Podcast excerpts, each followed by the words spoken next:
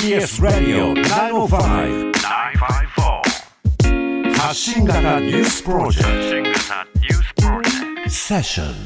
ここからは番組月末の恒例企画ニュース座談会をお送りします。はい。毎月、毎週、様々なニュースを取り扱ってますけれども、えそこでは語り尽くせなかったニュース、あるいはえ別の観点から取り上げてほしいニュース、はいえそしてもっとワイワイとえしっかりと深掘りしてほしいニュースなど、皆さんのリクエストにお答えしてお届けします。はい、えーまだメール間に合いますので、ぜひお寄せください。あなたの気になるニュース、今月で ss954-tbs.co.jp までお願いします。では今夜のゲストをご紹介しましょう。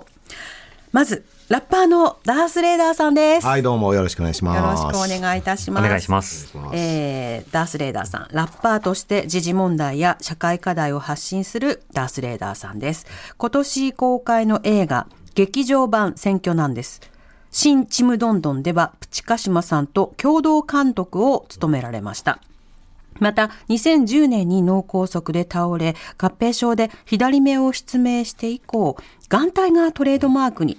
新刊、イルコミュニケーション、余命5年のラッパーが病気を哲学するが、今月30日に発売予定となっております。はい。書籍発売直前じゃないですか。あ、そうなんですよ。来週発売。まだ物ができてないんですよね。あ、そう、まだなんですか？そういうスケジュールなのかな、最近はって。そうなんですか？僕もまだ実物見てないんですけど、多分間に合うはずです。原稿はもう仕上げてお渡ししてると。原稿は、あ原稿がまだできてなかったら相当やばいですよね。そうですね。ゲラはチェックして、はいでお渡しして、はいで今見本がまだかなっていう。そうですね。もの、あの、出来上がったものを今楽しみにしているという、あの、感じです。はい、このイルコミュニケーション、どういった書籍なんですか、まあ、僕がね、脳梗塞をしたり、まあ、代謝性アシドーシスとかで入院したり、まあ、あの、左目を失明したり、まあ、今、腎不全とかで、あの、まあ、毎日闘病生活を送っているわけですけども、その際に考えたことだったり、まあ、自分はラッパーなので、はい。あの、まあ、そうした多くの病気を持っている人たちで、まあ、自分から発信する機会がない人の代わりに、そうした声になっていこうっていうことを考えているんですけども、あとは、まあ、あの、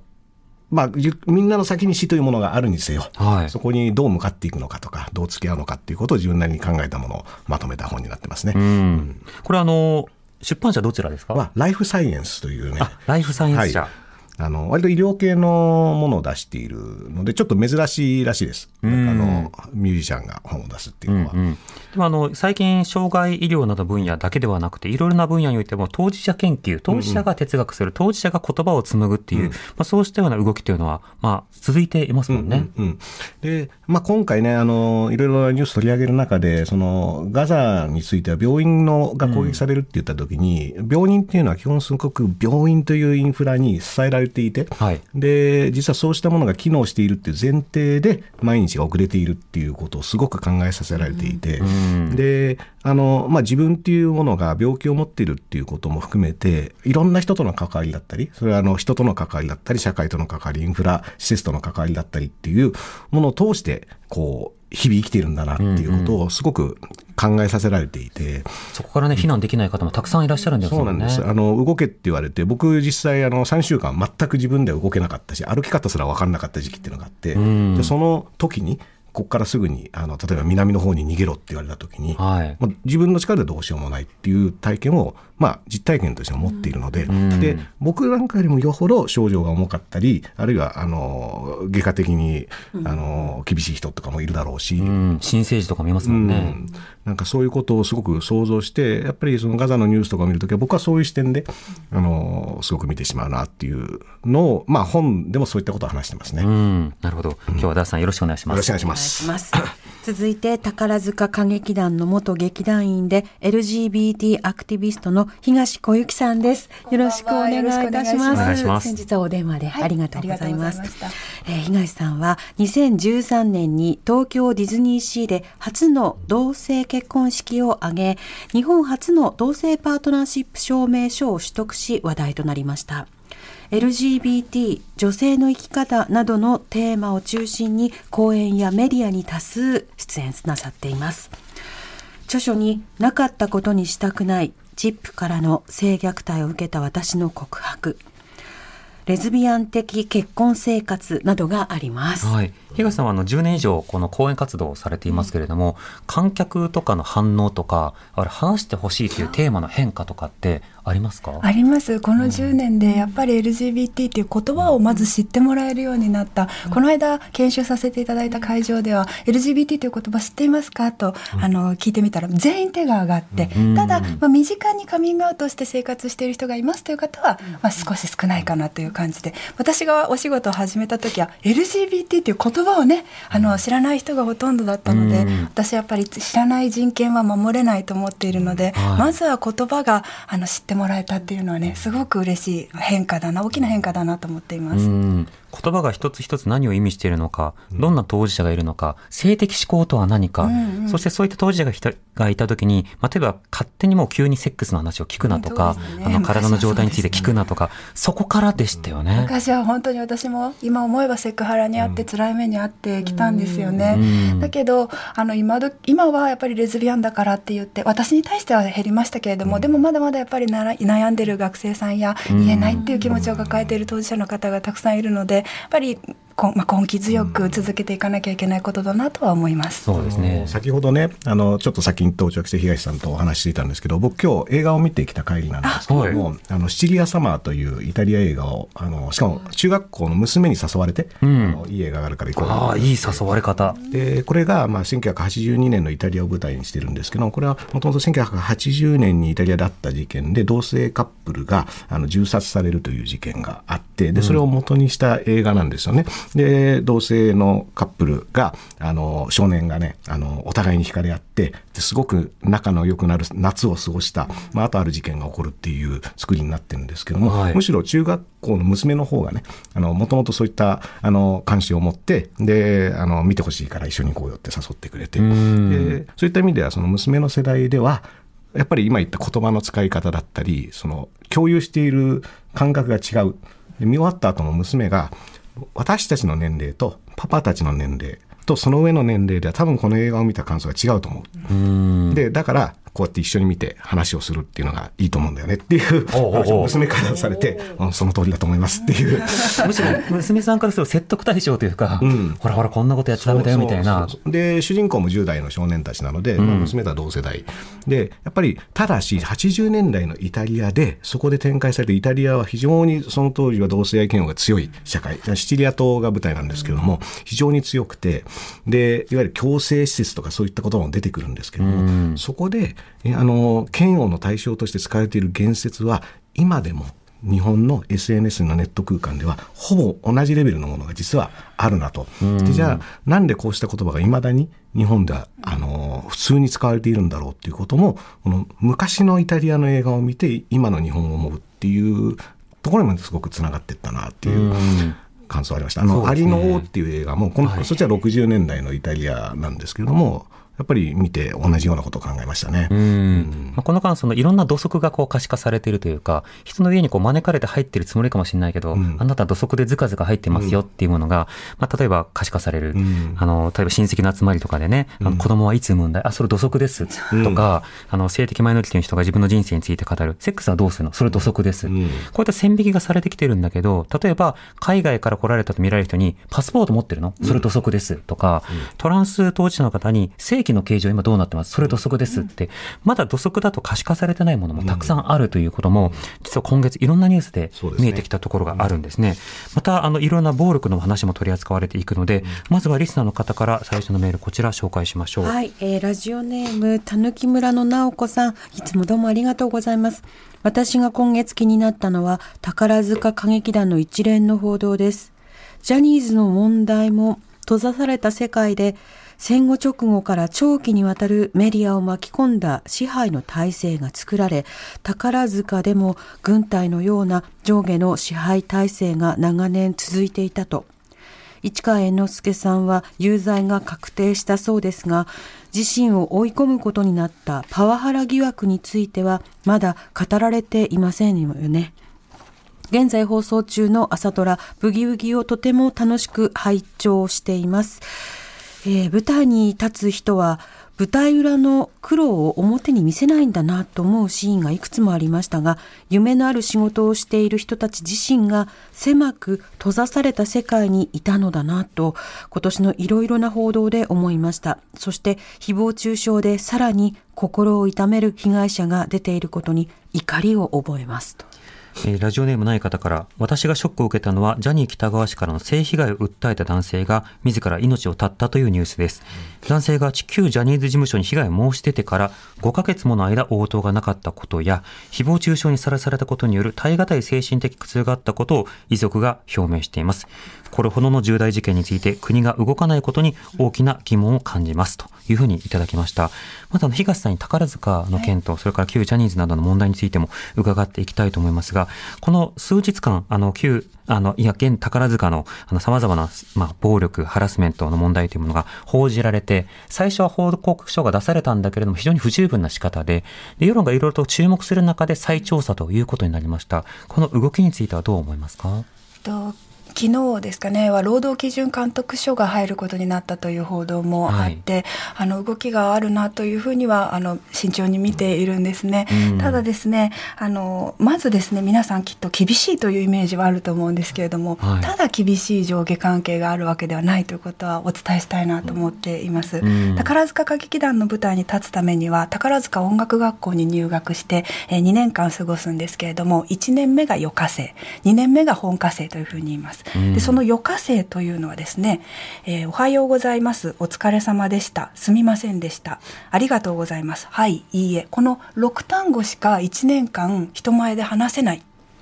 笑顔もダメ。笑顔もダメ口角が少し上がっていただけでもまあそれは失敗と言ってはい。言われてしまう、だんだん身振り手振りも私たちの時はダメでこの体側といって気をつけの姿勢で、えー立つのも座るのも歩くのも登校するのも全部体側だったんですね、うん。でそうした中で、えー阪急電車にお辞儀をするようなルールがねなくなったとかなくならないとかそういうことが取り沙汰されますが問題なのはそのお辞儀をするかどうかではなくてあなたお辞儀しなかったでしょって本科生に言われた時にあいやしましたとかそういうことはもう問答無用で、うん。すみませんでしたすみませんでしたすみませんでしたすみませんでしたと謝るしかないんです。うん。その学校が授業が終わった後に音楽学校の廊下をみんなでぐるぐるぐるぐる歩き続けて、えー本科生を見つけたら走っていって、えー失礼します。何月何日何曜日よか何々をさせていただくものが笑顔をしてしまいました。すみませんでした。とかそういう統一文をですね、はい。反省で言う。それを全員余課生が共有していないとえどうして失敗言えないの？というふうに。で学校でも寮に帰ってからもお話し合いの部屋という小部屋に集められてもうお風呂にも入れない。トイレにもなかなか行けない。で食事も十分に取れない。でそこに本科生がガンバンバンバンとノックに来て、まあ、なんとかの失敗言ってくださいまたすみませんでした。何月何日何曜日。ということを永遠。それが厳しい上下関係。今は寮が建て替わっていたりだとか設備が変わっていたりその、えー2018年に指導に耐えかねた余課生が飛び降り自殺未遂をしているんですね。そうしたこともあって改善があるというふうには言われていますけれどもそうした、えー鍵括弧付きの指導のえー上下関係のまあ文化というか、うん。えーそれが連綿と続いてきた。私がいたのは、えー17年前なんですけれどもそれが劇団でも音楽学校のそうした文化が劇団でもある上下関係がある。その中でこんこの度の悲しい事件につながっているとあ悲しい件につながっていると思って私はもう後輩が亡くなってしまって直接面識はなかったんですけれどもうん。本当にもう本当に悲しい気持ちでおります。うんそうした風土というものが、あの、例えば多少の改善があったとしても、あの、残っていたらいけないものってあるじゃないですか。はい超えてはいけない一線というのはあるわけですね。そのあたりについての改善の動きというのは、外から見ていて何かあの見られたのか、やはりそのあたり、今でもそうなんだって驚いたことがあるのか、どうでしょうか？その劇団の報告書の中で9回の公演を8回にするとかリハーサルを前日にするとか、はい。もちろん長時間労働を是正していくというのは必要なことではあるんですけれどもそれではやはり根本的な解決にならないと思いますし、うん。ご遺族の方が訴えているパワーハラスメントはなかったというふうに言われていてそれはもうあの再調査が必要だというふうに思いますしとても会見も報告書の内容も納得できるものではなかったただ新しいなと思ったのはその空組のえ劇団員がえ意見書を出したりだとか、はいえー組ルール報告書の中にこれはあったんですけれども独自の組ルールが自己目的化していて芸事を妨げているという発言があったそうなんですね。うんもうまさに寝かさないでいたらあの芸事に差し障るわけです。はいなのでそうしたことをあのおかしいよっていう声があるのは、まあ、現代的というか私がいた時とは随分違っていて、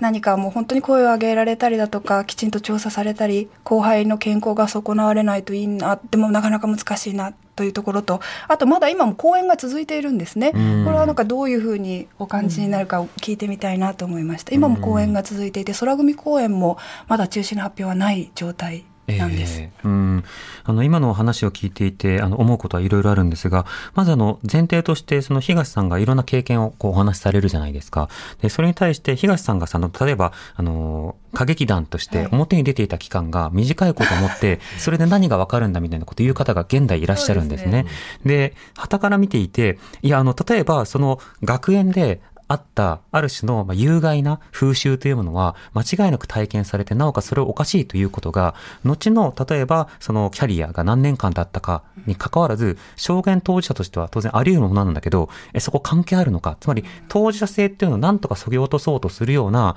まあ、ファンダムあの、というのがまず一点あって、それの発言資格を奪おうとしているというのが一点と、それからもう一つは、現代その適用し続けた方などは、いやいや、それは愛なのだと。で、あの、その段階で卒業したったらいい点は見れないけれども、その後、愛のこう、芽生えるようなタイミングが本来はあるのに、一面しか見ていないのだというような反応などもあったりするわけですね。こういった反応については、東さんどうお感じになりますか？うんその寝かさないで取り囲んで大声を出したりすることがあって私も本科生になったらこれをやってしまっているんですね。だからその加害と被害の連鎖暴力の構造が問題だし私もやってしまった加害性があるというところがあのすごく重要なところだと思います。でそれは宝ジェンの全員なんですね。残念ですけれども全員なんです。なのであの伝統厳しい指導あのあれがあったから今の私があるというふうに、えー、かいう体験が出てきてしまうし語語られないが自分の。中に内面化されそうですね。そうですね。それで寝かさないでこう外部漏らしをしたら連帯責任だみたいなわーっとやられるのがもう抜けない。ある種の洗脳15、6歳で中に入って、えー食事も取れない、生理も止まるみたいな環境の中で自分の考え方をまるっきりこう変えなければ生きていかれない中に残れないんですよね。そうした状況の中でまだ話せない話すのが怖いであったり、本当にあれは良かったんだと思わないとい生きられないというかですね正当化しないといられない。それは加害についても被害についてもそうした構造が見て取れるなというふうに、もうあの OG の人たちが何も話さない怖さというかね、はい。はすごく感じます。うんあの旧ジャニーズの問題でもまた他の例えば映画の業界とか音楽の業界でもそうですがあの最近そのトキシックファンダム要は有害なファンコミュニティというのがたびたび問題となっていて要は何か特定のアーティストやあるいは事務所が問題を起こしてもそれをあの批判して変えてもらうあるいはアーティストにそんな矢面に立たせないでくれというふうに要求するんじゃなくていや何も問題ない。あるいはメディアは変更報道をしている。あるいはそうしたようなものというのは他のところにもあるのになぜ非難できるのかっていう格好でかばい続けるというコミュニティがあったりするんですよね。もう一度教えて何何？トキシックファンダム、要は、毒性のある。毒性のあるファンコミュニティ。それはジャニーズにも旧ジャニーズだけでなく、もういろんなところ。宝塚にもすごく感じますね、それをすごく感じて今日ここまで来ました。うん。さん、この点いかがですか？まあ、あの今の東さんのお話にちょっとあの震えながら聞くというか、あのまあ、ぼ僕なんかはねあの部活サッカー部でねで、まあ、当時やっぱ水飲んじゃダメとかあの、ね、時間遅れたらその外周30周とかなんかそういうのもやってたんですけども、ただうさぎ飛びしろとかね。たただまあ僕はあの性格的にそういうのをあのサボってやったふりをしたりとかしてごまかしていたんですがただ真面目な人ほどちゃんとやっちゃうんですよね。うん。で真面目な人ほどその言われたことをちゃんと守ってしまう。でここってその適正的にそういうのをふわっと流せるあの人は実は少なくて、ま、特に年齢とかもあってまともに言われたことをやってで真面目であるっていうことによって背負い込んででやれない自分に対して真面目であるがゆえに苦しくなってしまうっていう状況がずっと続いてしまうっていう、あののをすごく感じるしで中のでその正当化しないと自分の経験というものに何かしらの意味があってこれがあるからここに来れたんだっていうふうにそれはそういう理解をしないと非常に辛いと思うんですよね。でその心理本人がそういう心理になるっていうことは一旦はまあ分かるので、はい。なのでそこに対してのどうそれをほぐして話をあのそうじゃない考え方もあるっていうふうにできるかっていうのもやっぱり周りのサポートでもあるし、まあ、東さんがその世界から外に出て話すことになって話すことによって多分その話していることがえー、そんなことあったのっていう反応によってあこれはそうしなければいけないんじゃないんだっていうふうに柔らかく解きほぐされていくっていう体験が多分幾度もあったと想像できるんですけども私それはすごく必要だと思うんですよね。ただその壁を取り払うっていう時に今チキさんが言ったようなそのファンダムがある種強固な壁となって、自分たちが応援しているこれこそが正解なんですよっていうふうにするとで真面目な人はそのファンに対しての責任もあるこの人たちは自分たちはあののエンターテインメントであの楽しませてきたんだっていうことを真面目に考えてしまったらそのファンの要求に対してそれに応えなければいけないっていうことでいやじゃあこれは問題ないんだっていう考え方にまたつながっていってしまう。だからそのあたりは非常にこう解きほぐすときにどこから手を入れていくのか。ただし結局はこうした何かしらの事件が起こったりしてそれが表面化しない限りなかなかこれが自発的に直していくっていうのも難しいっていうのも今回一連のあの件で。で、さらに言えば、まあそのジャニーズのあの、あの亡くなった方のニュースが出た後でさえも、はい。後でさえもそれが続くっていうものを見ていると、ん。あのすごく問題はむあの難しいなとも思ってしまうんですね。そうですね、うん。あの羽生結弦さんの件とかのネットの反応とかでもそうですし、今回の件でもそうです。で旧ジャニーズに関しては遅まきながらその誹謗中傷をやめてくださいというアナウンスを何度か行っているわけですけれども、宝塚がまずこういったファンコミュニティへの応答責任要は自分たちはこうしますっていうことを言うだけではなくてファンコミュニティに対しても、まあ、どうかいろんなものについて勝手な推測とか勝手な攻撃とかそうしたものによって加害の連鎖をすることをやめてくださいっていう呼びかけは必要だと思うんですよね。今いる現役生に劇団生に対しての誹謗中傷をした場合は裁判を起こしますというようなあのやめてくださいということがうん公式ホームページにあったけれども、まあ、証言をしている OG 私と匿名の方が何名かいるんですけど証言をしている OG に対してだったりとかあ他の OG に対しては何も特にない何もないですうね。んでもそうした中で、あの、たくさん、その、いろんな反響が来るわけじゃないですか。で、そうした反響、私もあの、検索していろいろ見てますけれども、そうした中でやっぱり繰り返されてるんですよね。あの、昨月、先々月、ここ1年間にあったことが、なぜあれだけ旧ジャニーズの件では名誉毀損、誹謗中傷、いろんなものにこう起こった人たちが、この件ではまた繰り返してしまうのかというところ、こうしたことのコミュニティへの応答性というのもあると思いますね。なので、一つだけあの、ちょっと案内をしておくと、今私、高い調査支援支援機構チケラボというはい。団表の団体をしていて、そこであのメディア業界と芸能界におけるハラスメントや、えそれから圧力や忖度の実例をこうアンケート調査していて、ウェブでも関係者などにアンケートをしているので、心当たりある方は答えていただきたいと思います。ただ一方で、東さん、これまで宝塚でも、あの、こういった調査の必要性とか改善の必要性って、声は全くゼロではなかったと思うんですが、これまでの動きはいかがお感じになりますか？あ全くゼロだったと思ってたんですけどゼロですか？どうですか？私自身それが芸事に精進す芸の道に精進する舞台人だからっていうふうにうん。私自身かなり長く思っていてこの度後輩が亡くなってしまって遺族の方の訴えを読んだりですとか社会の側が長時間労働パワーハラスメントはあの宝塚であっても許されないよねというふうに言っていただいて私自身ああれは長時間労働だったんだ。あの指導というのはおかしい、厳しいじゃなくておかしいだとは思っていたけれどもパワー職場でのパワーハラスメントだったんだっていうことを私自身、本当に最近ですよね。人が亡くなってからでは本当に遅すぎますけれどもあのこの度ああれは労働問題だったんだっていうことに初めて10年以上音楽学校の暴力であったり劇団の上下関係のおかしさということはあの伝えてきたんですけれども私暴力だっていうことは分かった。けれども職場の労働者の権利の問題なんだうん。働く人の問題だったんだっていうことは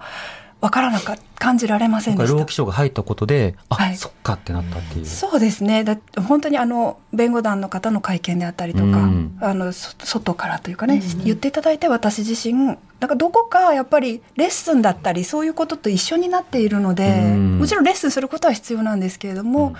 あのその中であー自分もちょっと思い込んでいたというか、なるほど。振り返ることができなかった被害に名前がついたんですねあそうですそうですそうです、うんうん、いや芸事のね今の芸の道って話で何かのみ技術あの技を磨くあの到達するためにはこうした厳しい環境、厳しい指導が必要なんだっていう言説っていうのはあってでそれによって確かに高みに達した人っていうのもいると思うんですけども実はその時他のやり方の選択肢っていうものを選んだ上でそこを取っているかっていうと実はそんなことはないんですよね。で今だったら例えばポン・ジュノ監督があの労働時間とか全部守って映画を作るっていうのをあのパラサイトでやったんですけども、はい。じゃあ傑作にならなかったんですかとか、ん。あのこういう過程を踏まなければここの道までたどり着かないって言った時に実は他の選択肢があるっていう考え方は封印して、もうこの道を行くしかないんだっていう思い込みによってあのいたどり着いてるっていう場合が多いと思うし実例が、ね、ステージに、あの適用できた人のみが成功とされるというルールですもんね。だからもう少し実はそのあの選択の幅っていうのはあるんじゃないかっていうことも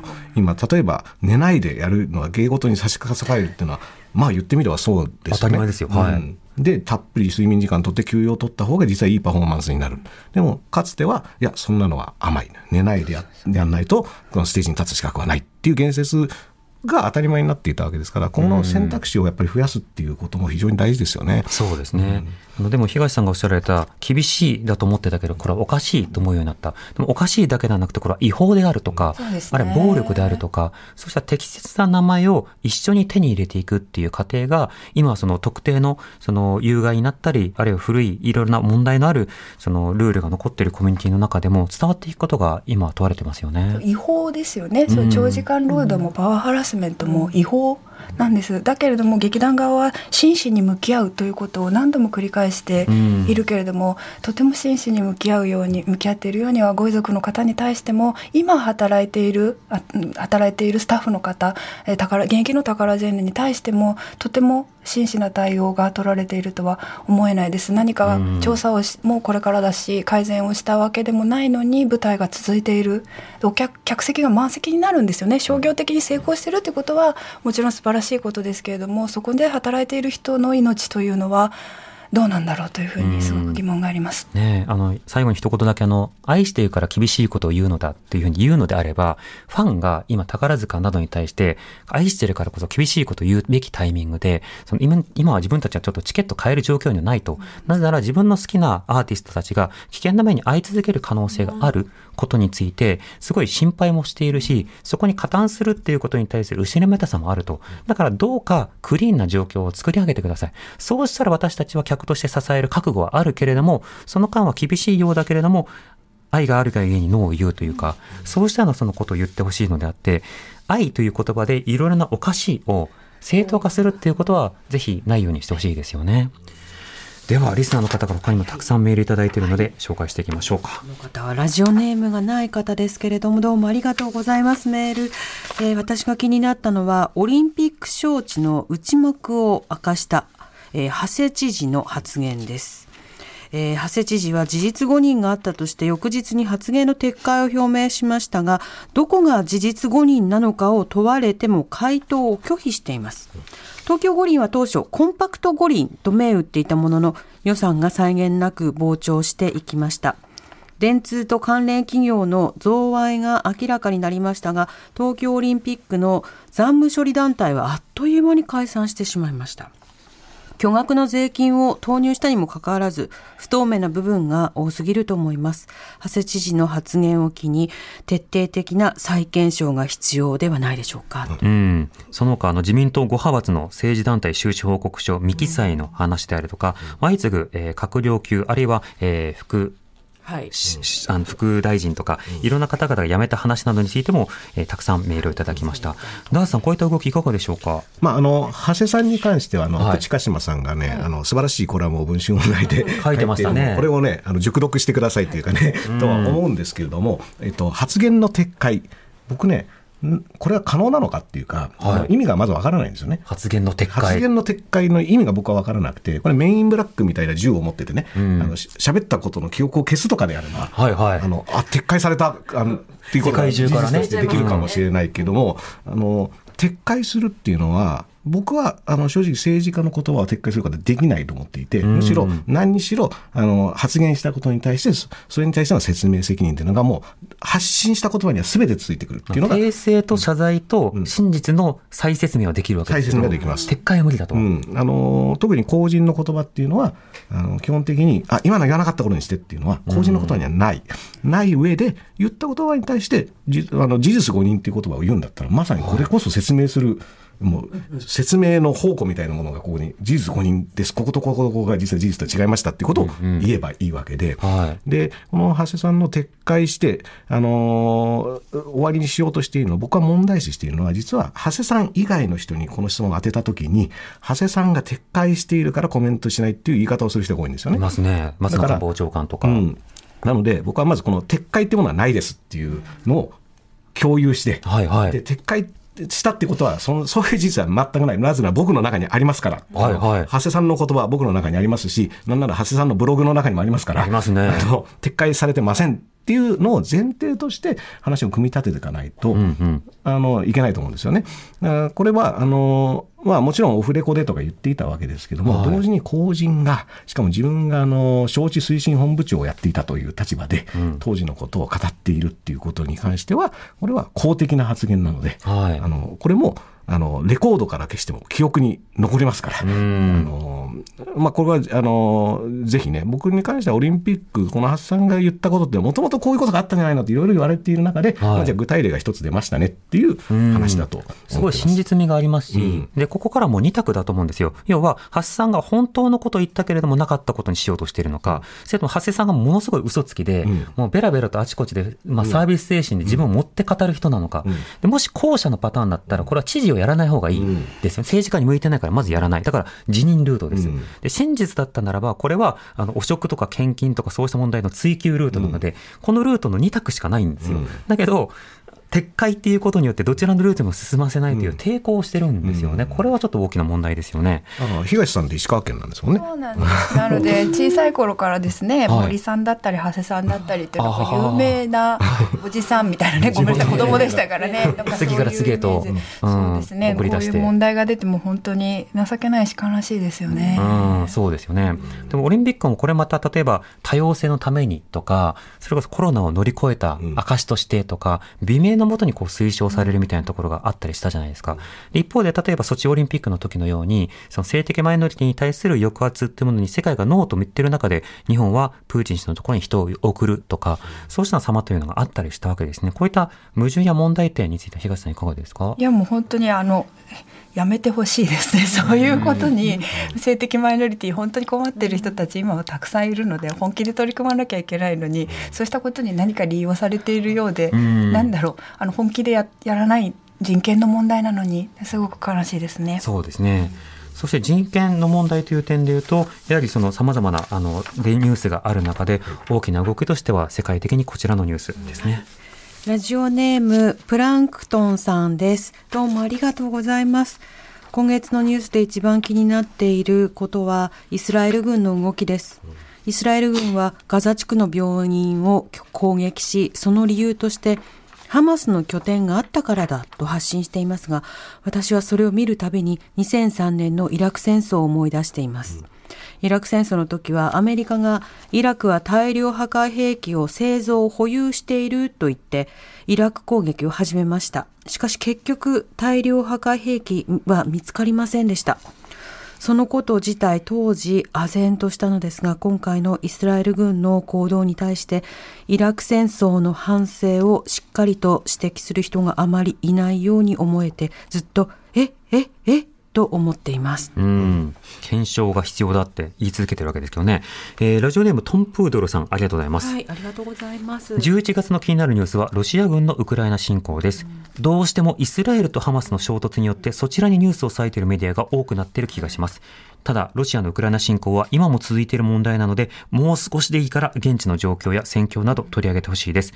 それにしても国内のごたごたにはうんざりです。海外では今にも他国からの攻撃によって命が奪われそうな人たちがいるのに、日本の政治家は保身、保身、保身。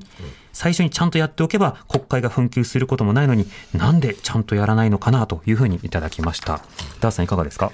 そうです、まあ、あの先ほどもね、そのガザの病院の話、僕しましたけれども、やっぱりこのあの戦時国際法で病院への攻撃っていうのは禁止されているんですけども、これ、戦時っていうことがポイントで、要は戦争状態にあって、相手が敵国であった状態であっても、病院を攻撃してはいけない。っていうと、あの取り決めがあるわけですよね。はいでこれはんただし敵の戦闘員がそこにいるから攻撃していいっていうことであればこの国際法はもう意味をなさない、うん。でじゃあこれ司令部があるからいいんだっていう話になっても僕はそれでも意味はなさないと思うんですよね。はいでただし、まあ、そういった理由で攻撃しているからには必ずその証拠っていうものが出さなければいけないんですけども、もう、あの、アルシファ病院への攻撃が始まってからだいぶ時間は経っていて、で、で、IDF とか映像とか出してるんですけども、結局これは決定的な証拠にはなってないんですよね。うん。で、あのー、方や、あのーそもそも、あのーもうガザ地区からパレスチナ人を追い出すんだっていうような計画が書面で露見したりとかっていうはい。意味では、より説明責任っていうのが大きくなっていて、これはそうした目的ではなくて、そのあのハマスの総司令部を攻撃しているんだっていう証拠をもう国際社会に提示する義務がもうイスラエル側にはあるんですけども、はい。そこに対するツッコミは非常に弱い。弱いし、で、どうもイスラエル側がそれに対して、それこそ、あの、向き合おうとしてなくて、で、そのハマスっていう単語を出すことによって、ん。ある種そこから先には話を進めないようにする。で、イスラエルという政権が取っている行動に対する批判を、ユダヤ人という民族に対する批判っていうふうに拡大させるっていう、あの、まあ、それはイスラエル政権が取っているスタンスというのはそこにつなげていて、で、やっぱり特に日本で、えー、とこの問題を考えるときにはそこは割と切り分けてイスラエルの政府が取ってやっている行動イスラエルの軍が取っている行動っていうものに対してのあの批判っていうのはやはりもう少しした方がいいんじゃないかなと。うん。わけではね、うん。上で、あの、証拠について一つ思うのは、今、小出しに証拠出してるじゃないですか。あれで一個一個検証するっていう態度、じ実は間違ってると思うんです。というのは、あの、イスラエルがやるべきことは、もう、病院の攻撃は終わったというふうに、まあ、あの判断するならば、このような証拠に基づいて判断したという、あの、事前に集めてた証拠を出すべきで、後から、ほら見たことかっていうのは、自己的に正当化するために証拠を、まあ、改ざんしてるというか、自分たちに都合のいい情報だけを集めてる段階ですよね。で、攻撃してから情報を集めても、それは説得性がないので、いかにして情報を持っていて、すでにもうこの情報はいらないから公開しますということだったらともかく、中に入ってレポーターでどうもこういうふうににも解釈できますみたいな、混乱を誘おうとしている姿勢というものは、やはり不誠実と言わざるを得ないですよね。あのあとはそのどこかにスポットライトが当たると他の部分が暗くなってしまうっていうのがそのスポットライトの効果としてあって、で今確かに世界中のスポットライトがガザ地区に今はい集まっていて、まあ、それによってむしろそのイスラエル側が言ってること以外のあの話っていうのもそのアルジャジーラとか報じることだったり現地にいる人の話だったりっていうことも同時に知ることができるんですけども、やはりそしたらその時にじゃあウクライナで今起こっていることっていうものに対しての光の当たり方が弱くなったり、まあ、それはシリアで起こっていることだったりあのスーダンで起こっていることだったりっていうことに対しても、あの難しくなってくるんですよね。ただやっぱり人のキャパシティとしての情報処理の量っていうのがもうすでにオーバーロードしている状況っていうのがあちこちで生まれていて、えでそれが実はいろんなところで起こっている排外主義的な反応だったり差別反応だったりもう情新しい情報も入れなかったり、まあ、マスコミが言ってるような嘘だったりとかっていう指摘にもう簡単に処理しても新しいものを入れない態度につながっていってしまう。このあまりの情報量の多さっていうものの処理の仕方をまあわからない。僕もすごく大変だと思ってますし、あのそこでシャットアウトしちゃってですごく少ないチャンネルから取った情報だけで判断するようになってしまっているっていうのが、いろんなところで起こっている気がするんですよね。そうですね。なんか複雑さをあのこうやって縮減するシステムというのは人の心の中にいろいろあるんですが、それがある仕方で発揮されると他者に攻撃的だったり、あるいは他者を不信な状況で信頼しないという状況につながったりする、その付き合い方というのはとても問われると思います。東さん、このガザ、それからウクライナなどの動きについてはいかがですか？まあ、私はやっぱりあの病院の中で新生児の子供がね、あの裸で転がって転がされている映像でしたりとか、子供に別れを告げるあの親御さんがねあのそういったものを見て本当に子供たちがたくさん亡くなっている中でもう本当に辛いですし、うん、そのじイスラエルの自衛ということがあの言われましたけれどもだけどあの本当にその被害に遭った人たちの中にたくさんの子供がいるということがもう胸が痛くてたまらないですね。うんイスラエルの兵士がね、その現地でレインボーフラッグをこう掲げるというシーンもあって、えそれはその自分たちは人権を守る側だ。でもムスリムはそうした性的マイノリティも含めて非人道側だ。つまりこれは人道対野蛮なんだって演出のためにこうフラッグが使われたり、ある種の人権ということが振り返らされたりするということがあったりする。そうしたようなことについてもやはりあの絶望的な状況なので、それら一個一個について疑問を抱いていくというのは重要かなと思います。では、続いて。えーラジオネームしぐしぐさんからいただいたメールです。どうもありがとうございます。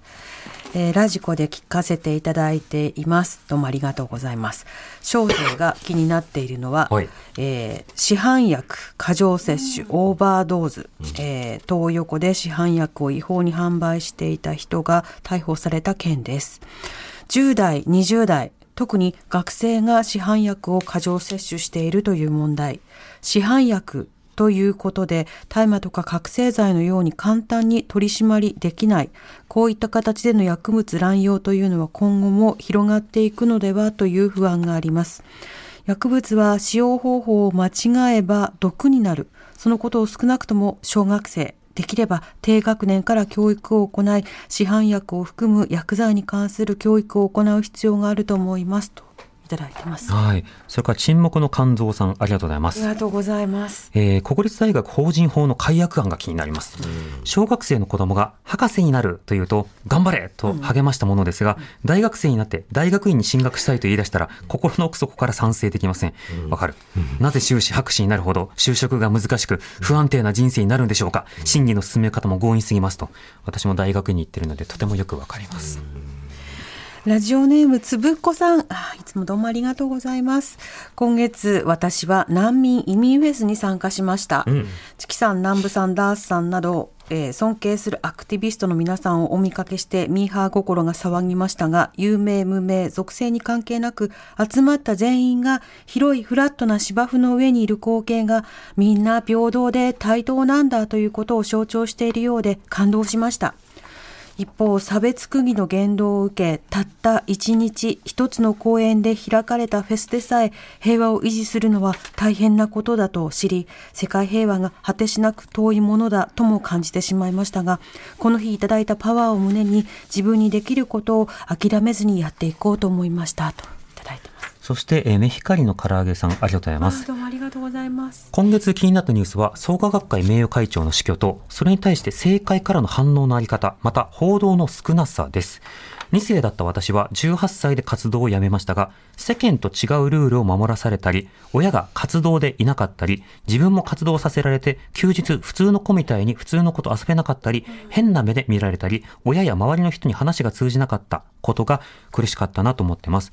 特に母が精神疾患で不安定なのに、父がケアを子供に任せて活動に出ていたり、思春期の真剣な悩みに対して祈りをあてがわれたり、将来の進路や結婚相手に当然のように創価学会の相手が想定されていることが心の重しでした。宗教2世の問題は宗教団体のみの問題というより、子供の権利の問題、社会の問題です。この宗教はそこまで害はないからと曖昧に許容したり、社会が無関心であることで守れたはずの子供を見過ごしてしまうと思いますといただきました。さて、東さん、今いただいたメールの中で気になったニュースなどい。かがでしょうか、オーバードーズのことですね、もちろんその、えー薬物あお薬の販売の仕方であったり処方の仕方ということも問題なんですけれども、えーその過剰摂取しなければならない背景に何があるのかっていうこと、それが一番大事だと思うんですよね。そこに虐待がなかったか家に居場所がない学校に居場所がない、えー傷つけられた経験がある、えーおそらくほとんどの人たち子どもたちが何らかの、まあ、生きづらさを抱えている背景があるはずなんですね。お薬に頼ることも何かこう生きながらえる生き延びるための一つの術リストカットもそうかもしれないですけれども、何かその前にある痛みに大人たちがきちんと応えていかないとえ咳止めを売るのをやめますとかね、1個にしますとかそういう問題ではないですよね。以前は処方薬の依存が多かったんですけれどもえそれがあの保険証の問題ですとか処方でねあの過剰処方しないようになったら今度は薬局にあるお薬に子どもたちが行ってしまってすごく値段も高いんですよね。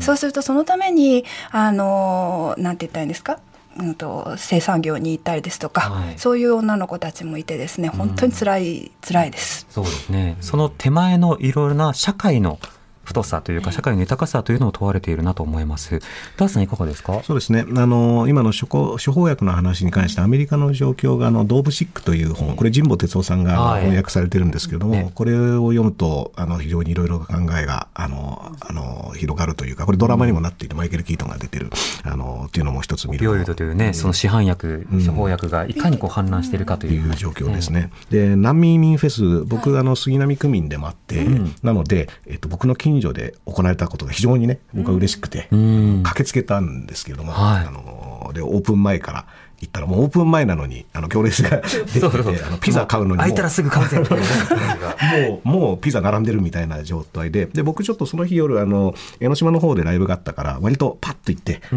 にかくあの、あの、見れるもんだけ見てっていうので、ピザを買って、で、イランのお菓子を買って、で、その日音楽のライブがあるから、あの、アフリカのジンバブエのマラカスっていうのが売ってたから、はいはい。あこれいい音しそうだなと思って、まあ実際その夜のライブでも使ったんですけど、へであの子供たちもねいろんなあの子供たちがわーって遊んでるんですよね、でその光景も見てあなんか天気もすごくいいし、これはあのなんか僕は単純に希望を感じたんです、あのそのこの瞬間をいろんな人たちがなんか楽しそうに過ごしているということに僕はすごく希望を感じたし、でそれが、まあ、あの自分の家の近くで体験できる。だから僕家族にも行って、あの後から家族は遊びに行ったんですけども、なのでそういったあの場所があったっていうことは一つすごくやっぱりあの楽しかったし、あのまあ、その後に起きたことに関して例えば産経の記事とかにもなってるんですけども、はいやっぱりそのフェスの非常にあの楽しい雰囲気っていうのがなんでこんなに文章にすると一つもこう読み取れないような記事になっちゃうんだろうかっていうのが、もうすびっくりしましたね。はい。で、えっ、と、特にその外国人だったりに対しての差別的な態度だったり、排外主義的な思想っていうのは、さっき言ったような不安だったり、あのー恐れだったりっていうものから感情が駆動して、で、それが排外主義的なものにつながっていくっていう傾向があると思うんですけども、あの難民移民フェスはまさにその知らない不安になる、怖い、外国人は怖いって言ってる人たちが、そこに体験して実際に目の前でそのそういった人たちが作った食べ物だったりあるいは髪の毛編んでくれたりとかっていうことで、体験することによってそうした不安だったりを解きほぐすっていう機会になる、あの場所でもあると思うんですよね。ああの人も人なんだ、この人がと友達なんだって思いますもんね。が見える。うん、でそこへのつながりっていうものがいろいろ見えてくる場所でもあると思うから、はいだからやっぱそこに対しての排外主義的な反応っていうのは基本この人はあ知らないんだな不安なんだなそして不安によってこんな行動とかこんな言動を取ってしまってるんだなっていうふうにまずはあのー理解した上ででどう説得するかっていうところはまさに、あのーそれをやっていくっていうのがうんすごく大事だなっていうのは改めて思いましたね。うん。場所づくりっていうのはその意味でも重要ですよね。杉並議会で今行われているあの自民党の矢口議員とかの質問とかも、もう非常に差別的なあの発言があって、うん。で、こう、外国人に対するある種の決めつけた、あの、レッテル張りをしていたりするんですけども、これも知らないから。で僕はやっぱり知らない人っていうのが、あの、大議員をやってたりするってのはあんま良くないと思うんですよね。はい。そうした意味でも、具体的に選挙や政治のことを知ることも必要だということで、最後に一つ。はい、ラジオネームない方ですけれどもありがとうございます。台湾総統選挙、映画ノー選挙ノーライフのイベント、阿佐ヶ谷ロフトで、台湾総統選挙が来年1月13日に行われることを知りました。前回2020年の投票率は7割超え。お祭り騒ぎで興味深いです。日本の投票率の低さを握る鍵があると思います。うんあ最近あの選挙映画がね目白押し。い竹山道義これ台湾総統選挙は僕とプチカシマさんは行きます。行きますか？そうですか。台湾編がはい、あのー見に行こうと思ってお祭りを見に行こうと思っています。うん。私も数年前あの住民投票の際にね、あの同性パートナーシップの投票の時に取材に行きましたけれども、やっぱりそうした現場に行くと伝わることがあるので、それまたあのぜひラジオでまた報はい。告お願いします。はい。そして東さんまたよろしくお願いします。ありがとうございました。今日はニュース座談会ダースレーダーさん、東小雪さんとお送りしました。ありがとうございました。ありがとうございました。ありがとうございましたよろしくお願いします。TBS ラジオ荻上チキ荻上チキ